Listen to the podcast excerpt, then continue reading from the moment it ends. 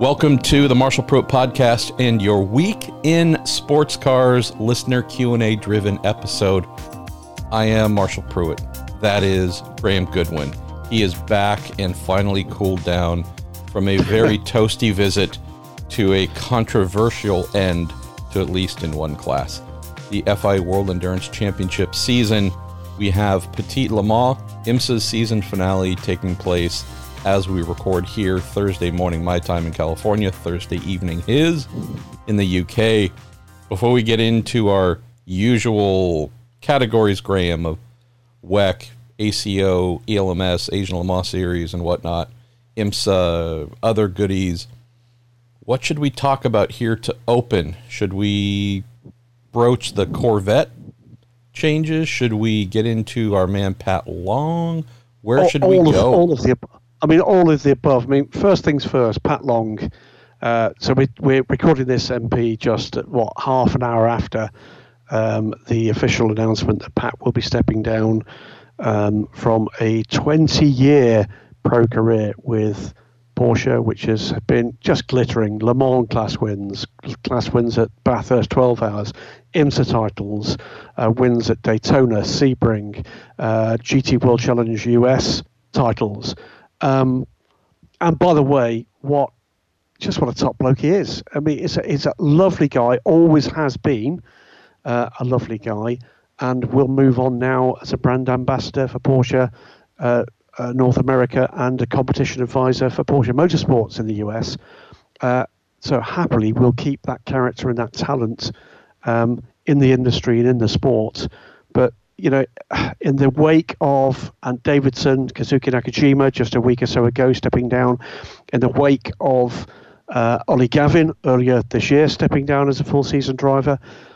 There's one thing I would say that that that slightly saddens me, and I know we've got fans trackside at uh, Road Atlanta. I just hope we're not going to miss the opportunities that we should be taking to reflect on the the depth of contribution that, that these guys have made to the sport for a generation. Um, and certainly we're looking at ways we can mark that with Daily Sports Car, and I hope to be speaking to Pat in the coming days uh, to assist that. Um, but, you know, we've had too many top professionals over the last couple of years who've come to the end of long and successful careers effectively behind closed doors. Uh, so if you do get a chance and you're listening to this, do drop a note in on social media. Uh, do give Pat the benefit of your recollections of his excellence over the last 20 years with just a glittering array of teams and, and principally GT machinery, but not always. Uh, am, am, I right? He won Petit Le Mans MP for Penske in the uh, the RS Spider. I think seem to recall. Struggling to remember if he was part of that winning entry, but was certainly was an important part of that program. Also, in prototypes and Daytona prototype with Alex Job. Yep. Uh, Porsche powered mm-hmm. entry there, Crawford chassis, as I recall. Um, yeah, just in his career started as so many have in uh, junior open wheel racing. Really came up in the UK racing uh, junior open wheel yep. there with a lot of his friends, housemates, and whatnot. Whether it was Marino Franchitti, James Courtney, etc., etc. So yeah, just was fortunate in my early reporting career, which would have been a couple years after he had joined Porsche, but fortunate to have gotten to know him and become pretty good friends with him away from the track, but also just to be here to watch the majority of his pro racing career, report on it. Had a nice little text exchange this morning, just congratulating him on a uh, amazing career and uh, it was kind of him just to mention that he appreciated the same thing I've appreciated, and that is for the two of us to get on the phone or do it in person and uh, have real conversations. And whether yep. it was me saying, "Hey, that move you pulled on so and so was complete BS," uh, or, or, or him reading something that I wrote and calling and pushing back and saying, I don't know what the heck is wrong with your eyes, but go get them checked because you are talking out the backside of your, you name it. Like just one of those things that you appreciate someone where you can have that relationship and be honest, whether it's positive or negative, and know that you're good. And on top of all the amazing things he's done as a driver. Uh, I'm glad to hear he will still be involved with Porsche. I don't know how frequently we will get to see him in IMSA or uh, similar paddocks, but I do hope that we don't see a, a radical drop in his presence because the sport is certainly made better when he is in our presence. So that's that one, MP. We've also had, uh, well, effectively three announcements in one from Corvette Racing this afternoon. Um, one of which is the confirmation. I think you you'd actually already uh, written about this one for the first ever factory developed homologated GT3 from Corvette Racing, which interestingly makes great play of the customer aspect of it. It doesn't say anything at all in the release about um, about factory effort with that car. So that's number one. Number two is confirmation that there will be a full season effort in GTD Pro, the first season for that for this. Um, how do we put it? This uh, amended version of the GTLM car uh, for 2022, um, and the at this point not a surprise, but uh, good news for anybody uh, that does follow the FIA WEC and likes bright yellow American cars.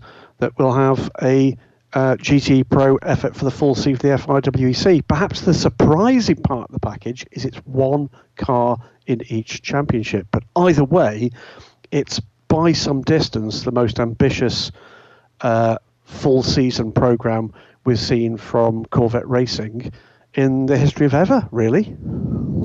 Yeah, so they're going to be going on their first full time European slash international sports car campaign with the Corvettes, so that's cool.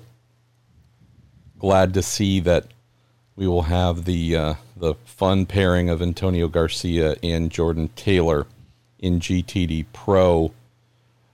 They certainly, as you mentioned, Graham, and for those who read the release, they said nothing about that GT3 car being their future in the sport.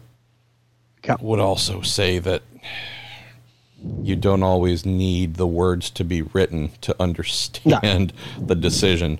Why would they make a GT3 version of the C8 if they had no intention of racing it as a factory in the future, knowing that in two or three days, the class that the C8R competes in will disappear?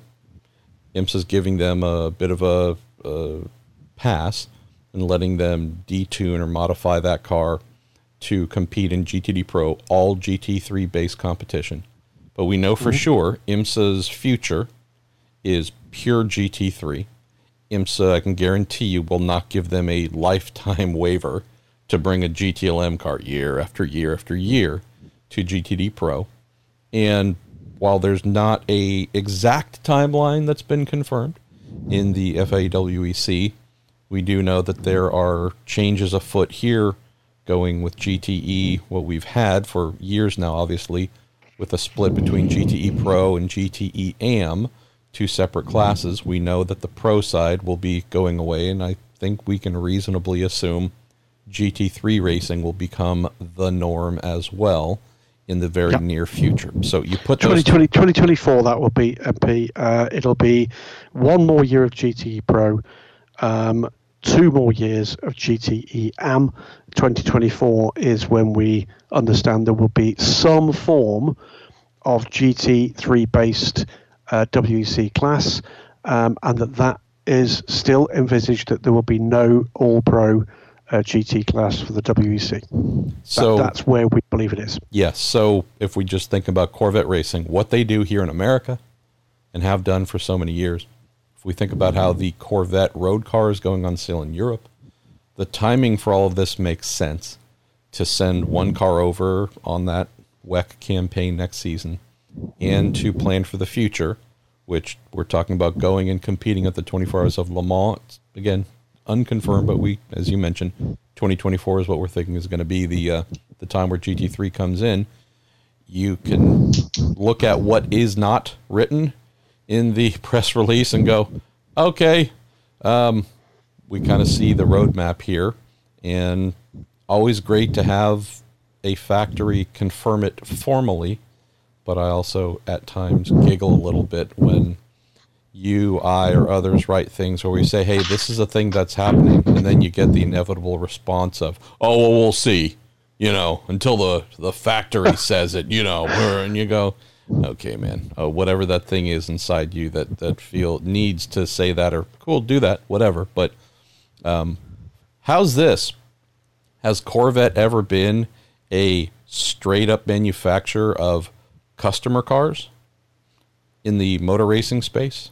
Is this something where you we have fleets of Corvette C5s, 4s, 6s, and whatever's running around? No. Have cars been sold to privateers? Yes. But have they ever been a volume producer uh, in a pro am formula? No. Well, gee, do we think that they just magically decided, man, forget the, the factory stuff. We just want to make cars to sell to customers? Anyways, um, Graham Goodwin, you choose which categories we start with. And I feel like we need to start with. So, where are we starting in the show brought to us by Cooper Tires, the Justice Brothers, in TorontoMotorsports.com?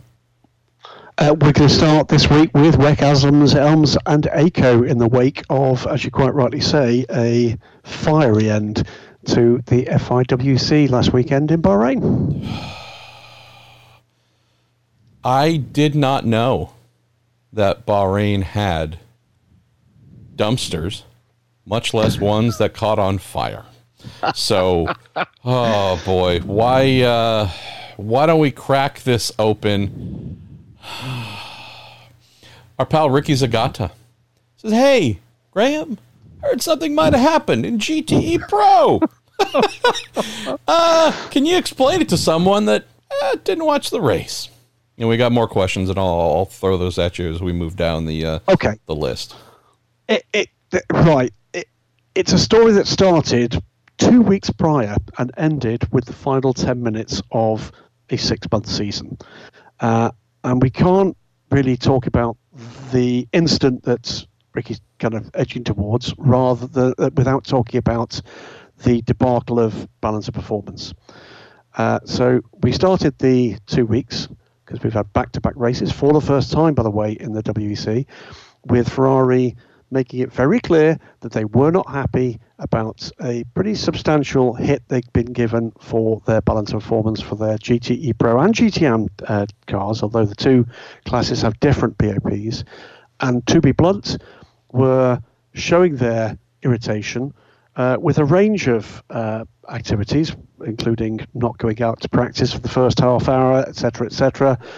Um, and much moaning was done, and some of my journalistic colleagues, as is their wont, um, took that bait and how terribly unfair it was and how completely hopeless it was, etc., etc. And all the way through free practice, we were seeing uh, GT Pro Ferraris behind the GTM Ferraris, which was very odd, bearing in mind the GTM Ferraris actually had a worse balance of performance than the Pro cars. So, mm. in my kind of barely developed um, reptile brain, um, there were questions, should we say, definite questions about this. Uh, this one cruised on through, and we then had what I think I can describe as the worst GT Pro race we have ever had for the six hours of Bahrain, the first episode of the two, where the two Ferraris cruised around in formation, the uh, two Porsches basically backed off their pace and cruised around in formation, uh, a comfortable distance ahead, and that was it. It was f- funereally dull, absolutely terrible race. Shame on all concerned.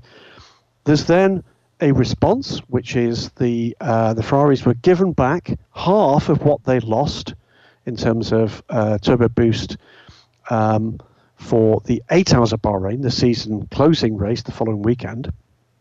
And uh, again, we were being told both publicly and indeed privately when speaking to people at Ferrari how they had absolutely no chance. There was no chance whatsoever that in any way would those cars be in any way competitive with the uh, then seemingly all dominant Porsches. We then had one of the best GT Pro races we've seen in many a year, uh, with cars able to respond to uh, good fuel strategy. Tyre uh, use is always a big issue at uh, Bahrain. It's kind of one of those weird circuits. There was passing, there was a bit of bumping, there's a bit of boring. Uh, there were periods where uh, the Ferrari was able to catch and pass the, the Porsche and vice versa. Um, finishing off the, the, the, point, by the way, about the state of balance of performance, pretty clear that had they been given everything back, this would not have been close. Those Ferraris would have been able to dominate that race. Um, and that was somewhat underlined by the fact that the third fastest GTE lap of the race was done not by a pro car, but by an AM car with a worse balance of performance. And equally well, I think I'm right, I'd have to check it, but I think that car was also capable of doing 35 laps um, on fuel, where the other cars were capable of doing 33. So the BOP was, I think, not a million miles away from being pretty pretty spot on perfect. Great race. Uh, all credit to the drivers concerned. 12 minutes or so from the end of the race, uh, we had Michael Christensen, ex world champion, being chased down by Alessandro Pierguidi, ex world champion, and uh, one of the LMP2 cars from memory, the United car, coming into the final turn for a particular lap, got involved.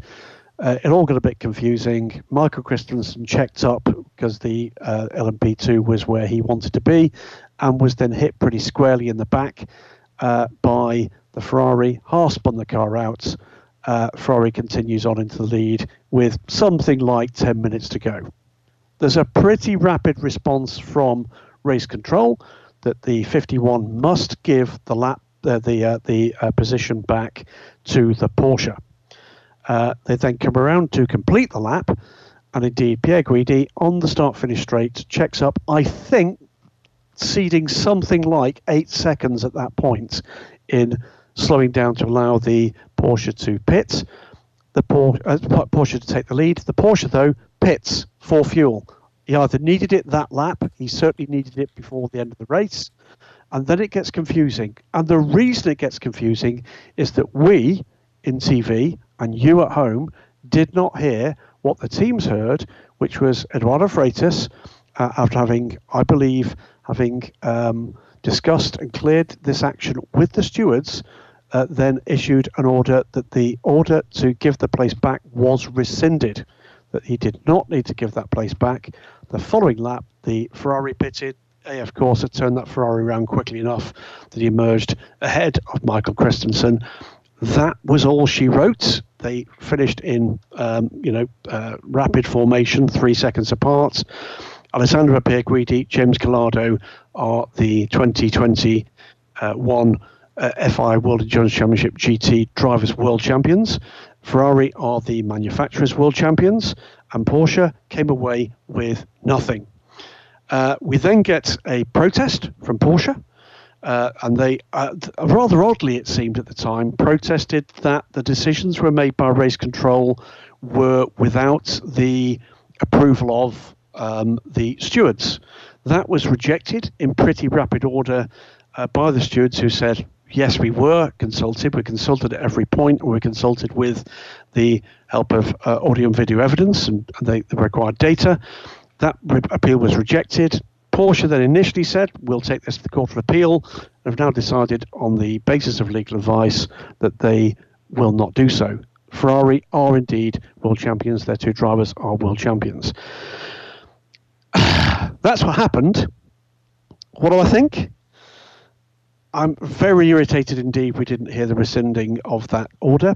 We came into the end of that race without knowing what the instructions of the teams were given. My view is I think that was a mistake. There was no advantage gained by the Porsche in taking fuel. The Ferrari had to fuel as well before the end of the race. Um, I've not spoken to Eduardo Freitas or to the stewards about this post race, but it doesn't seem to me natural justice that a mistake, and by the way, I'm completely convinced it was a mistake from Alessandro Pierguidi. I don't think he meant to hit him. I think Alessandro is wise enough to know that at that stage of any race, that would have been a penalty, um, and certainly at the in, the in these circumstances. So I'm unsure as to why the instruction was given to rescind the order, other than in the moment. In the moment, you would not expect him to stop on start finish straight, allow the Porsche to, to uh, fuel, and pull out ahead of him. Certainly, though, when the Ferrari also pitted for fuel, in my view, the correct decision would have been to reinstate that order that he must allow the Porsche to pass. Advantage was taken from contact. Uh, that is against the rules. And there was an opportunity for the use of the General Sporting Code to allow that to happen. I think that was a mistake. I think that is something that has uh, confused and irritated people watching that race, and it certainly confused and irritated Porsche. Um, would add as well, by the way, in the immediate aftermath of the race, the expression on Alessandro Pierguidi's face was such that my reading of his expression was he thought he'd made a mistake that would going to have cost them the world championship. He was not glorifying it in any way. He thought he'd made a massive error and that they were about to be t- have their world championship taken away from them. I'll I'll put to one side Neel Jani's behaviour um, after the race in uh, approaching them in front of a live TV interview and being somewhat less than professional. I got a lot of respect for Neel. He's an excellent driver, but that did not show him in his best light. Um, but for me, justice has not been served there. Do I think Porsche would have won that race? The real problem is we will now never know. It doesn't matter whether or not at that point Alessandro Pierguidi had the, the quicker car. It doesn't matter about uh, the reputation of Michael Christensen and or Alessandro Pierguidi in that situation. I think it would have been uh, very close indeed. I think it would have been tough for Pierguidi to pass him cleanly. Uh, that much is absolutely clear. But we were relishing that that probability. We were talking on and off mic in the TV booth about, you know, we can't wait for what happens on the last lap here because it's been one hell of a season with these uh, four cars. It was an excellent example, apart from the six hours of Bahrain, in just how good a class can be with very few very few cars involved. Uh, and unfortunately, we, they, and you out there listening and watching were robbed of that possibility. Uh, I think it was a mistake. Uh, it's a big mistake. Uh, I'm not quite sure exactly who you attribute that mistake to, whether or not it is race control or the stewards for not um, basically making something right out of what was a clear wrong.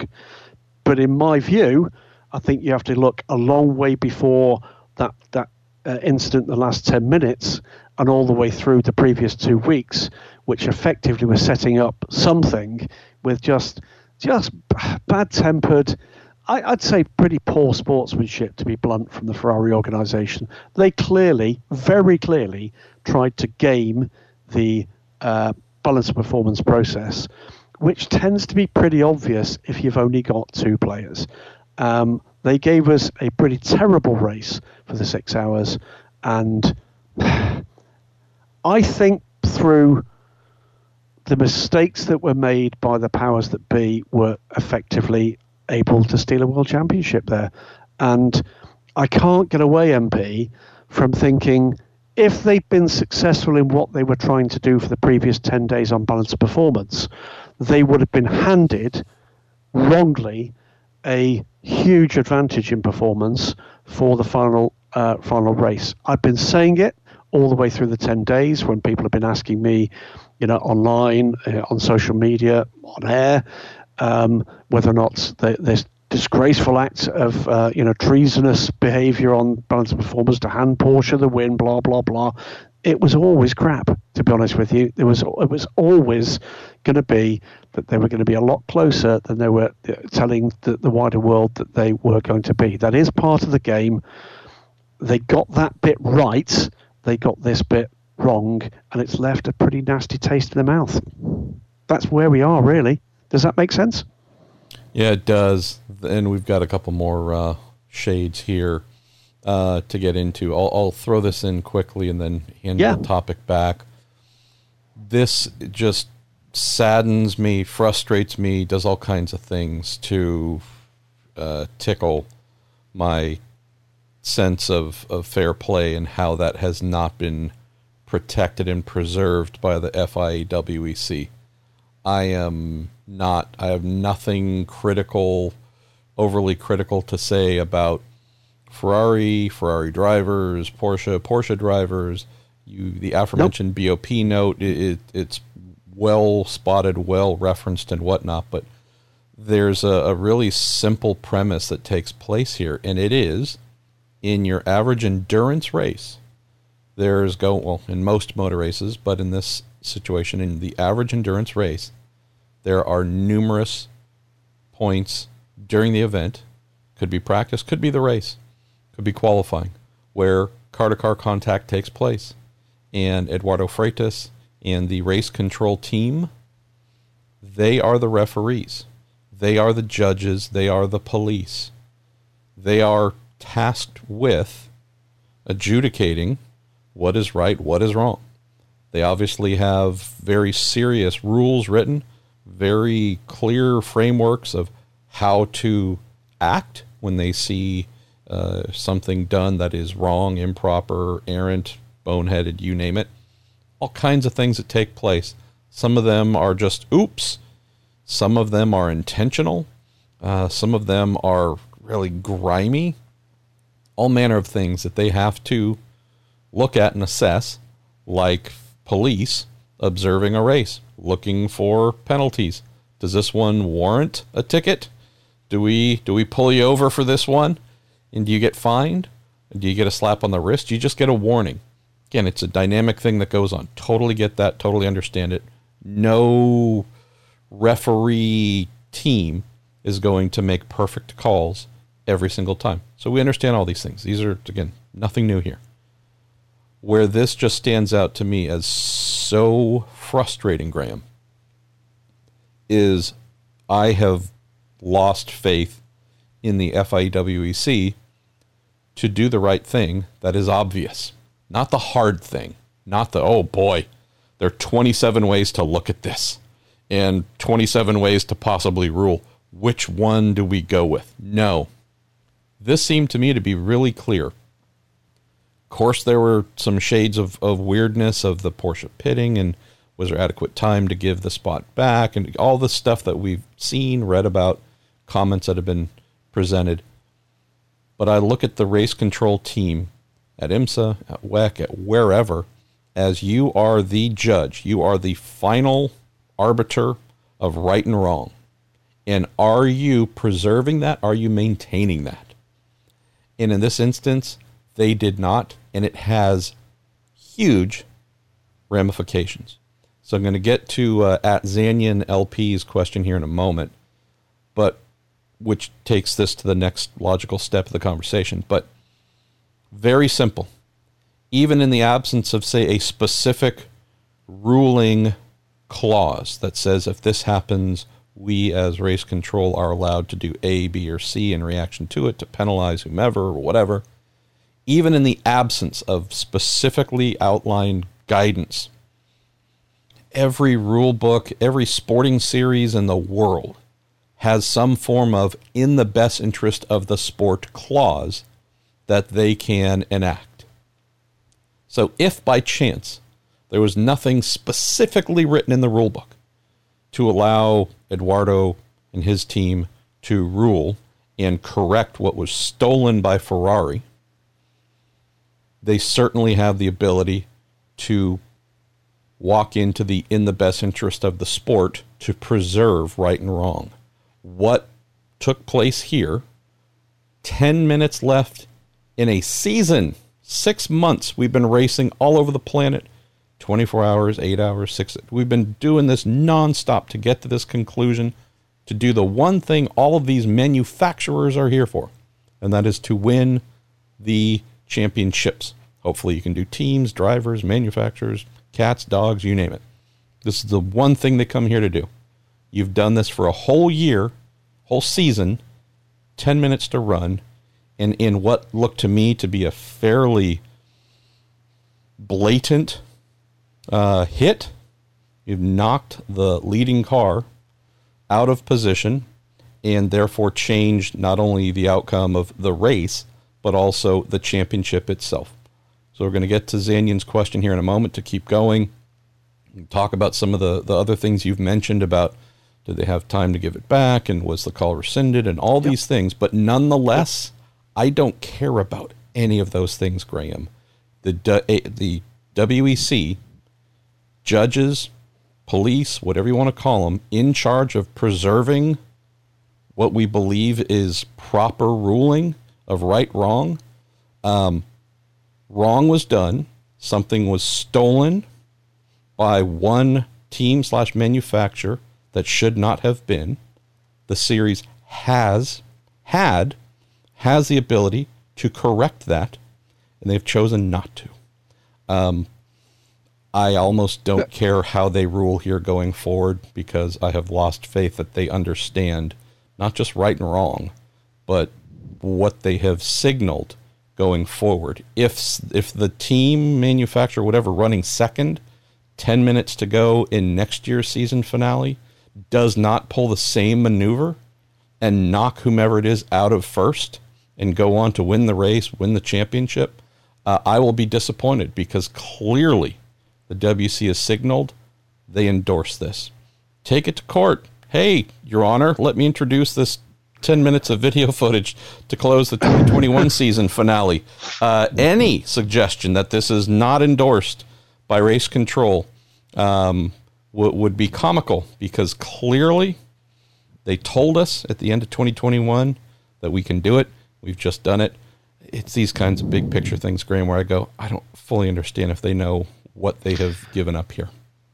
Uh, I think I think you know natural justice uh, seems to be the kind of phrase that that probably best suits where many of us are actually left after this one.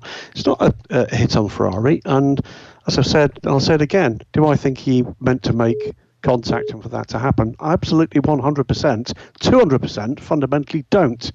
Um, but given the opportunity, once the decisions, plural, were taken, of course they're going to take it. Um, and yes, the level of irritation and indeed readily apparent anger on the part of the three Porsche drivers, and I spoke to all three briefly, or was spoken at by at least one of them um, post race. Uh, I completely understand that as well. Uh, and I say again, it's not a race win, it's a world championship win. It's a world championship win for two of the drivers and for the manufacturer. Those things matter. And it, it is a source of confusion here.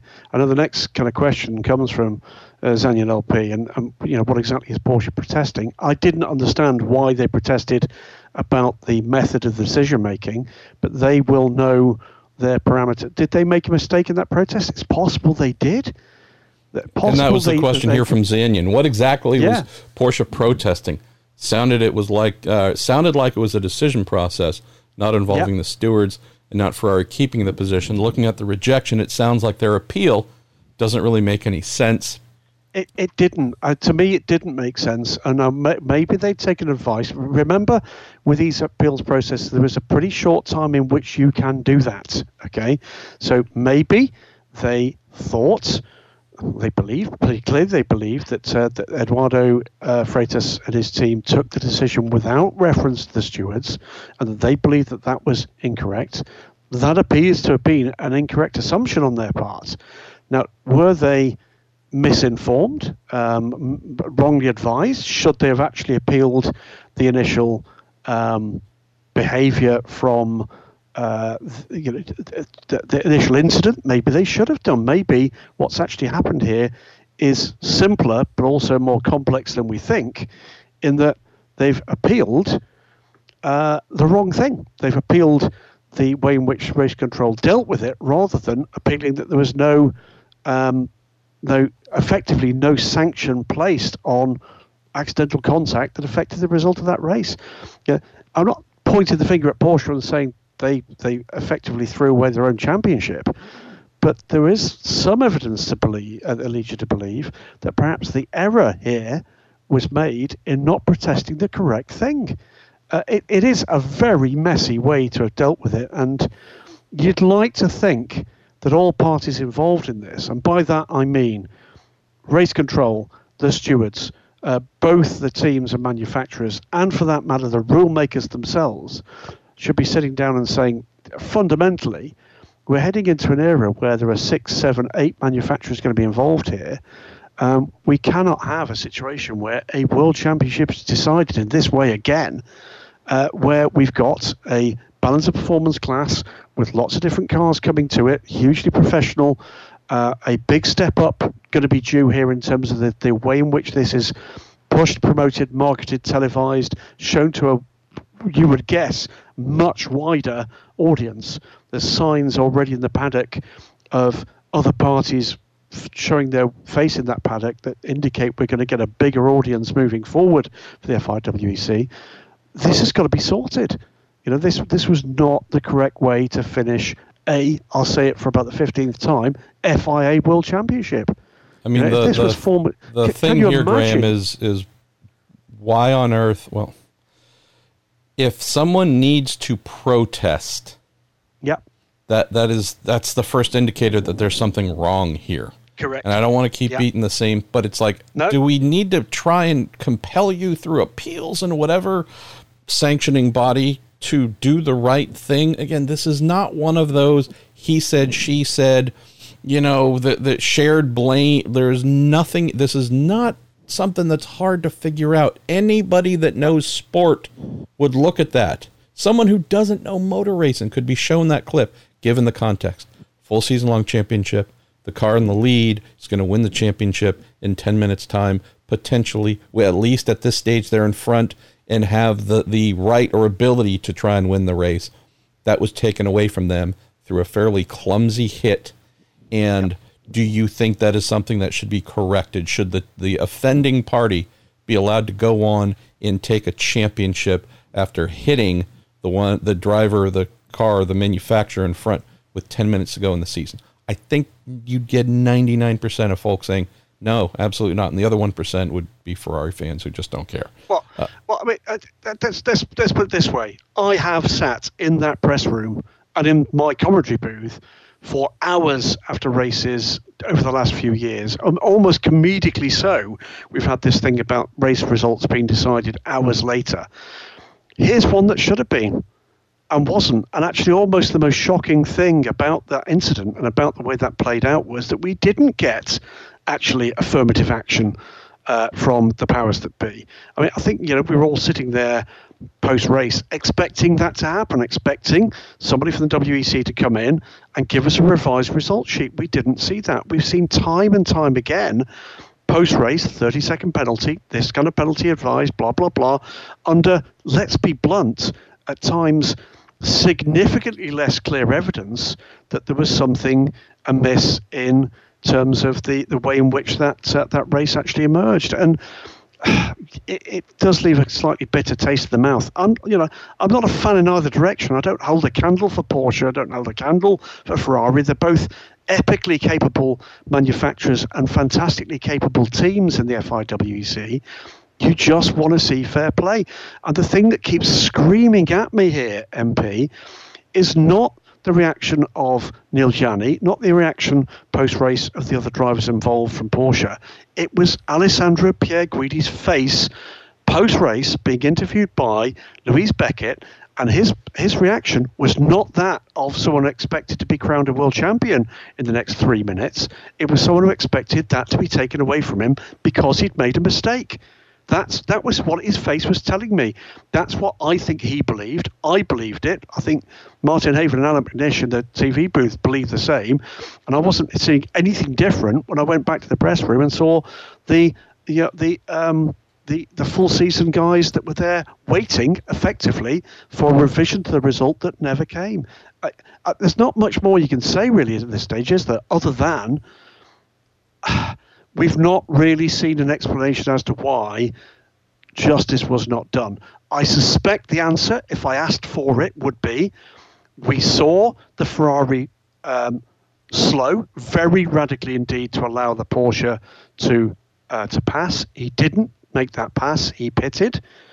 The argument, uh, I guess, is that he didn't need to pit then. That he pitted for fuel um, while the, the Ferrari was passing. Effectively, the Ferrari gave the opportunity to make that pass. The Porsche opted not to take that opportunity. At that point, the Ferrari has ceded the time, but it's still, quite aside from anything else, it just looked wrong. It looked wrong. You know, I expected once the Ferrari had actually come back out of the pits uh, from fueling that we would have seen that pop up on screen again. The Ferrari must give position up. They've both done the same thing. They've come in, they've both taken fuel to the end of the race. The advantage is still to the Ferrari. that advantage should not have been there and was taken as a result of the unfortunate contact. At that point, at that point, with what six, seven minutes to go, I genuinely expected to see back up on the screen uh, that the Ferrari should give that place up. I suspect they did as well. I strongly suspect, no matter what was said um, uh, during that, that fueling, we, we, we know because I've spoken to several teams, including the Ferrari, including the Porsche, that the instruction was given that that order was rescinded. I expected that order to be put back into place once it had been established the advantage still stood. That's what I expected, and it didn't come. That's it's disappointing. I think is the answer because then what we could have had at least is you know uh, the, the, race back up and running again for the next you know, the last couple of laps of you know what has been a, a, really good season. It's it's just a shame we came into that race MP with the astonishing situation where we had one point in it for the Drivers' Championship and one point in it for the Manufacturers' Championship, but in opposite directions. One point in it to the Ferrari drivers uh, in, in, in, the Drivers' Championship, and one point in it for Porsche in the Manufacturers' Championship. I, you, you couldn't write that storyline. Absolutely astounding. And yet we're here talking about you know a decision because of accidental contact, and that is a shame. Uh, and I hope I hope that everybody involved, like I said a little earlier, takes the opportunity to review that decision making process to understand how and why we came to a position where everything we're now talking about is about one decision and not about what was it, I don't know, uh, 60 hours of racing in the season. You know, that's that's the disappointment here, and the fact that fundamentally you believe, and I have to tell you, I believe as well, that the opportunity for Porsche to win that championship was taken away from them. Joe Nowotny asks, SRO taking a role with the Asian Le Mans series, is that a sign we should see it as less commercial than other WEC or ELMS products? Uh, Damian Peachman asks, how will the tie-up between the SRO and ACO work with the Asian series, etc.? And I'll just mention that we've probably got a little over 20 minutes left for the entire show and right. we have pretty much covered one no no this is the topic like everything else is is one or two uh, we're, we're downshifting after uh, the big right. topic uh, i'll deal with it rapidly uh, so first things first this was not a surprise to me I'd sort of guessed it, is the straight answer from the range of meetings that have been taking place. What I believe this is about, I think it's it's a tip, it's a it's a kind of it's a deal that clearly both parties, the ACO and SRO, clearly think there's something in it for them. What might be in it for SRO? SRO effectively gets a free run in the Asian marketplace to re-establish GT World Challenge Asia, which has not raced for two years. So that's going to be important for them because it's got significantly more difficult. There is there is a significant new player in the Chinese marketplace in GT racing, which means that the uh, the available scope of drawing people back into GT World Challenge Asia is now smaller. Um, Asia Le Mans Series had absolutely established itself as a credible player in the marketplace, albeit you've got this winter summer split between the two series, which had been negotiated by Benjamin at SRO and Cyril, who was then at Asia Le Mans Series, to divide those two calendars. But clearly, eh, what SRO get here is they effectively remove a competitor in that marketplace from effect, from taking on the responsibility for Asia Le Mans Series. What do the ACO get?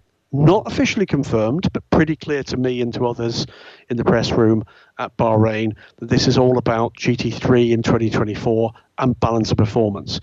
What the ACO have got at the moment is a massive technical challenge of balancing some very different uh, machines coming forward with the LMH machines and the LMDH machines. Balance of performance is the absolute key to whether or not we've got success, challenge, or failure for the top class in ACO rules racing move, moving forward. What you therefore don't need is exactly what we did get, oddly enough, with the position I've just explained with Porsche and Ferrari as a row about GT balance performance. Why do you need to do that if you've got somebody who already does it and does it well? That's SRO. So my guess, and it is a, an educated guess, is this is about we take something here, we give something there. I expect there to be a near future confirmation that SRO and ACO will collaborate on GT3 balance of performance when that comes to ACO rules racing. In terms of the other question that's asked there uh, by uh, Damien about how the ALMS uh, Asia Le Mans Series grid, uh, grid is shaping up, pretty good. Um, it's not going to be a spectacular number of prototypes this year. I think we'll be a combined grid in the prototypes uh, in the low double figures, but it'll be a pretty good grid of uh, GT3 cars. I think we're looking at, at, somewhere between the 25 to 30 car mark for the combined Asia Le Mans Series grid coming into uh, the season next uh, next year. And we'll wait and see how that one actually plays out. I've got a lot more I can't tell you in terms of some of the teams that are coming. There will be some returning teams, there will be some new teams in every class. Um, I can tell you that for certain. And there will be some new cars as well. So, all sorts of possibilities. Less in terms of the probabilities at the moment, but we'll start to see things emerging in the, the coming days and weeks, coming together for what I hope will be another exciting grid for that four race, two weekend uh, championship. But that's what we can tell you right now. No major surprises. I think there were others in the room when we got the announcement that were more surprised than I was. Um, it was good to see Stefan Ratel there. I think, and I've always thought that the very best way forward for sports car racing is in alliancing. It's something I've been very boring about when I've spoken to ACO, to Stefan's people, to IMSA. Uh, the process of convergence is the was the first example of that coming together. That's only been a good thing to this point. If we can start to work towards that with SRO as well and draw in this G, this new era of GT3 being part of the global sports car. And well, that's the end of the episode. Why? Well, I don't actually know. I do know that we recorded about an hour and 20 minutes worth of an episode and we got into IMSA and a little bit of general and fun. And for reasons I'm not probably able to fully answer, uh, computer saved what you just heard and then left the last 40 minutes or so blank. And it did not appear to do that while it was recording, but this is what we have. So I apologize, as we need to cite our dear pal Juan Montoya once again. It is what it is. So uh, that was the amazing Graham Goodwin. This is the less amazing Marshall Pruett. I want to say a massive thank you to Cooper Tires, the Justice Brothers, TorontoMotorsports.com, and you for sending in your questions. And we will do our best to pick up where we, I don't know, left off. We did record that bit, but we'll see if we can wheel some of those questions back in for our post Petit Le Mans and whatever else episode next week.